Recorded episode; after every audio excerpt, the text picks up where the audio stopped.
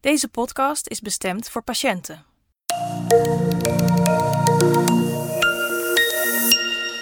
Dit is Cardiovisie.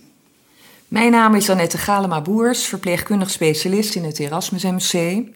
En in deze podcast gaan we in gesprek over vasculaire ziekten en de rol van het cholesterol. U heeft zich gespecialiseerd in vasculaire ziekten. Wat zijn vasculaire ziekten? Ja, vasculaire ziekten zijn aandoeningen van de bloedvaten, waarbij er vernauwingen zijn opgetreden in de vaten, waardoor een gebied te weinig zuurstof krijgt.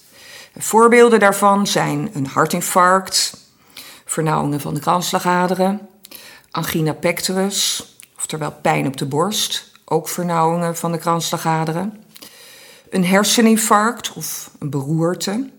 Daarbij zijn er vernauwingen van de hersenvaten. Uh, en vaatlijden in de benen. En dat wordt in de volksmond ook wel etalagebenen genoemd. Staan mensen even stil, kijken ze even in de etalage. Maar in feite hebben ze op dat moment pijn in de benen. En als ze dan even stoppen met lopen, dan gaat de pijn in de benen weg. En hoe ontstaan vasculaire ziekten? Aan vasculaire ziekten uh, liggen altijd een aantal risicofactoren ten grondslag. Te hoog cholesterol, hypercholesterolemie noemen we dat, hoge bloeddruk, um, obesitas, maar ook erfelijkheid speelt een belangrijke rol. Vasculaire ziekten ontstaan door aderverkalking, dat noemen we ook wel atherosclerose. En dat komt in sommige families veel voor, maar dan hoeft het nog niet per se erfelijk te zijn.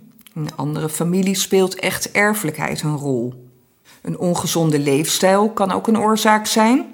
Mensen met overgewicht of obesitas hebben vaker een hoog cholesterol, een hoge bloeddruk en of suikerziekte dan iemand die dat niet heeft.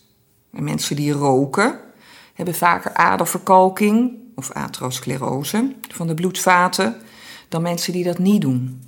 En hoe behandelen we vasculaire ziekten? Ja, op de eerste plaats behandelen we vasculaire ziekten met een gezonde leefstijl. En bovenaan het lijstje staat altijd voor ons stoppen met roken. Maar ook meer bewegen en gezonder eten. We proberen mensen uit te leggen hoe dat werkt en waarom dat belangrijk is. En wanneer mensen alle informatie hebben gekregen van ons, dan moeten ze zelf een keuze maken of en waarmee ze willen beginnen. Uh, zo stellen we eigenlijk samen doelen en maken we een plan nou, de, tegenwoordig heet het dan share decision making. Um, en na een aantal maanden laten we patiënten terugkomen op het spreekuur om te kijken of dat gelukt is. Dan prikken we vaak weer bloed, vaak het lipideprofiel, het cholesterolprofiel. Als dat dan niet afdoende is, ja, dan moeten we mensen toch behandelen met medicijnen. En dat alles om te voorkomen uh, dat mensen een hart- of een herseninfarct krijgen. Hoorde u inderdaad een aantal risicofactoren noemen. Hè? Te hoog cholesterol, roken um, en nou, dat stoppen met roken heel belangrijk is. Maar ook meer bewegen en gezonder eten. Maar kun je nou eens uitleggen waarom het zo belangrijk is, een gezonde leefstijl? Ja, nou met die gezonde leefstijl kunnen we eigenlijk al heel veel bereiken. Door te stoppen met roken gaat bijvoorbeeld het goede cholesterol omhoog.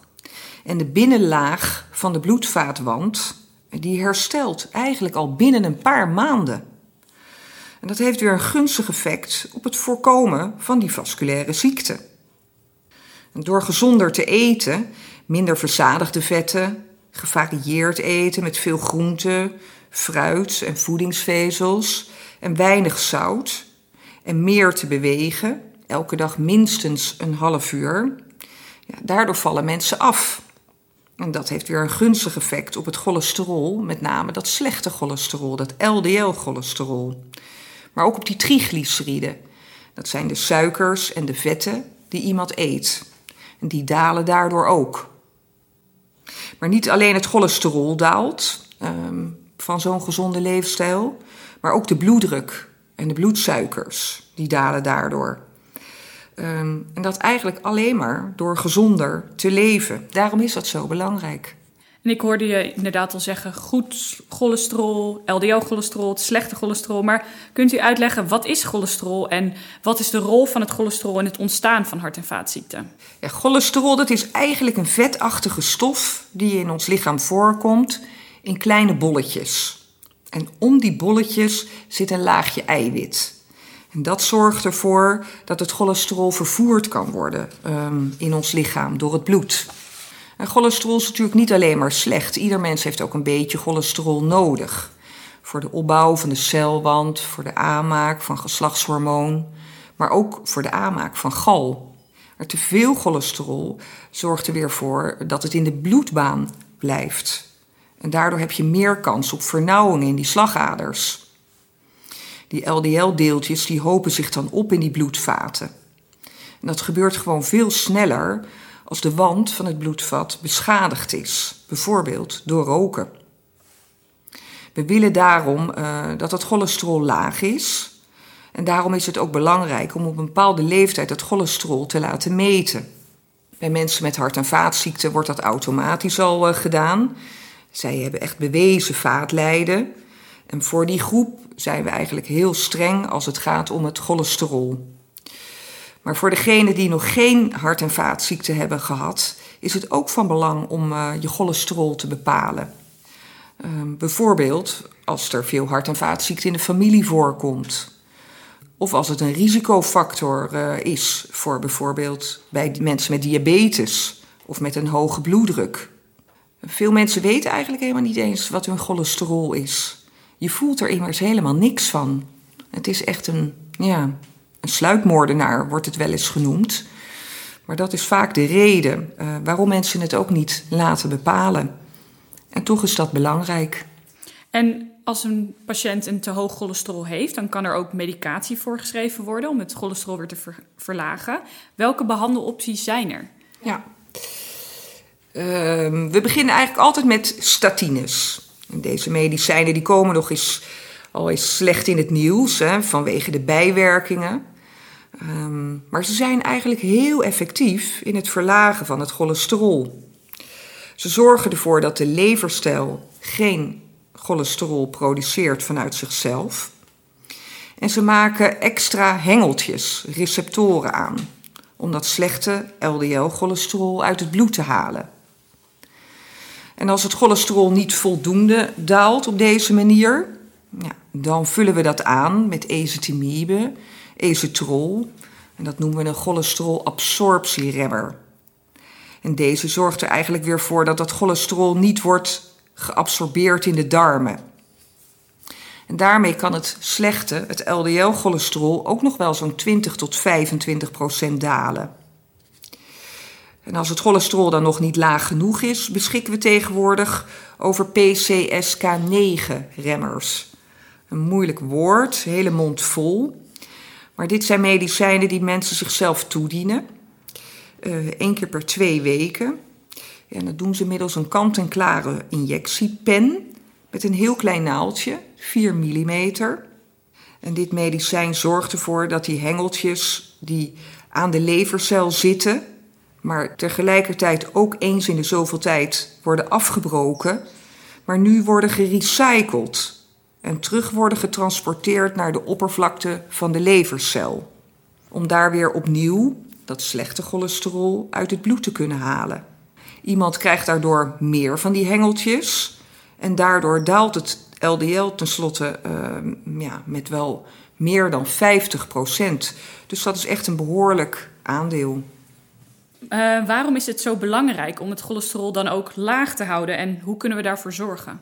Nou, het is met name uh, belangrijk om dat LDL-cholesterol, het slechte cholesterol, laag te houden. En wanneer dat niet het geval is, dan heb je gewoon meer kans op vernauwing in die slagaders. Die LDL-deeltjes, die blijven in die bloedvaten zweven en die hopen zich daarop. En dat gebeurt gewoon sneller ook nog als die, de wand van het bloedvat beschadigd is. Mensen met familiaire hypercholesterolemie, die hebben door een foutje in een van de genen vanaf de geboorte al een hoog LDL-cholesterol. Zij hebben te weinig LDL-receptoren en uh, vaak hebben ze maar de helft van die hengeltjes. En daarom is bij hen uh, dat LDL-cholesterol vaak twee keer zo hoog dan bij patiënten die geen familiaire hypercholesterolemie hebben. En daarom beginnen we bij, bij kinderen vanaf 10 jaar al met een, uh, een statine om extra van die hengeltjes aan te maken. En zo het cholesterol naar beneden te brengen om hart- en vaatziekten te voorkomen. Ja.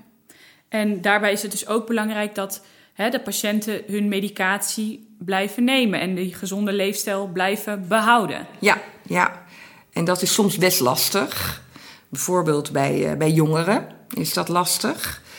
Um, die moeten iets doen voor later, waar ze op dit moment eigenlijk nog helemaal geen last van hebben. En dat is ook de reden waarom wij patiënten elk jaar terug laten komen op ons spreekuur. Um, en het lipideprofiel, het cholesterolprofiel, bepalen. Om te kijken of het nog steeds eigenlijk um, nou, goed is. Of staan de streefwaarden voldoen om hart- en vaatziekten in de toekomst te voorkomen. En um, zo nodigen we um, op den duur ook weer hun kinderen uit om te kijken of zij ook familiaire hypercholesterolemie hebben. En als dat het geval is, nodigen we ze ook weer uit op ons spreekuur. Um, en dan kijken we naar de hoogte van het cholesterol. En dan beginnen we ook bij hen alweer met, uh, met medicatie. Dat alles houden we bij in een, ja, in een database, maar ook in stambomen van die families. Die worden weer opgeslagen bij de stichting Leef. En die zijn netjes beschermd. Daar kan niet iedereen zomaar bij. Maar dat is voor ons wel de mogelijkheid om aan preventie te doen. Om op tijd te kunnen beginnen met medicatie bij deze groep patiënten. En uh, ook bij patiënten met niet de erfelijke vorm, niet de familiaire hypercholesteremie, is het toch ook heel belangrijk om dat LDL-cholesterol laag te houden? Ja, en te blijven vervolgen. Maar dat laten we vaak doen, zoals patiënten bijvoorbeeld hart- en vaatziekten hebben doorgemaakt. Dan laten we het cardiovasculair risicomanagement, zoals dat met een mond vol heet, uh, laten we jaarlijks vervolgen via de huisarts. En die kan het ook heel goed uh, monitoren. En uh, dat is ook van groot belang. Maar de patiënten met een erfelijk te hoog cholesterol, die laten we altijd naar een um, speciale lipide polykliniek terugkomen. Zoals bij ons in het Erasmus MC. Heeft u nog praktische tips voor de luisteraar wat betreft de gezonde leefstijl en de medicatie die we besproken hebben? Uh, ja, voor wat betreft uh, de gezonde leefstijl, probeer die voor 90% van de tijd te blijven volgen. Je hoeft niet te leven als een monnik. Je mag best meedoen op een feestje, verjaardagen. Ook eens een gebakje nemen of een glaasje wijn als je daarvan houdt. Je hoeft niet te leven als een monnik, zeggen we. Maar door de week kan je dat weer heel goed oppakken, die gezonde leefstijl. Dus dat is wat ons betreft altijd belangrijk. En daarnaast, voor wat betreft medicatieinname, zorg voor een vast systeem in de medicatieinname. Altijd na tandenpoetsen of altijd um, vlak voordat u naar boven loopt, naar de slaapkamer. Um, en bespreek bijwerkingen met uw behandelaar. Stop niet zomaar uit uzelf met de medicijnen, maar uh, doe dat in overleg. Vaak zijn er gewoon toch meerdere mogelijkheden dan dat u uh, misschien gedacht had. Dus maak dat bespreekbaar. Wij doen dat vanuit um, um, uit onze situatie tijdens het consult. Maar als het wordt vergeten, maak het vooral zelf altijd bespreekbaar.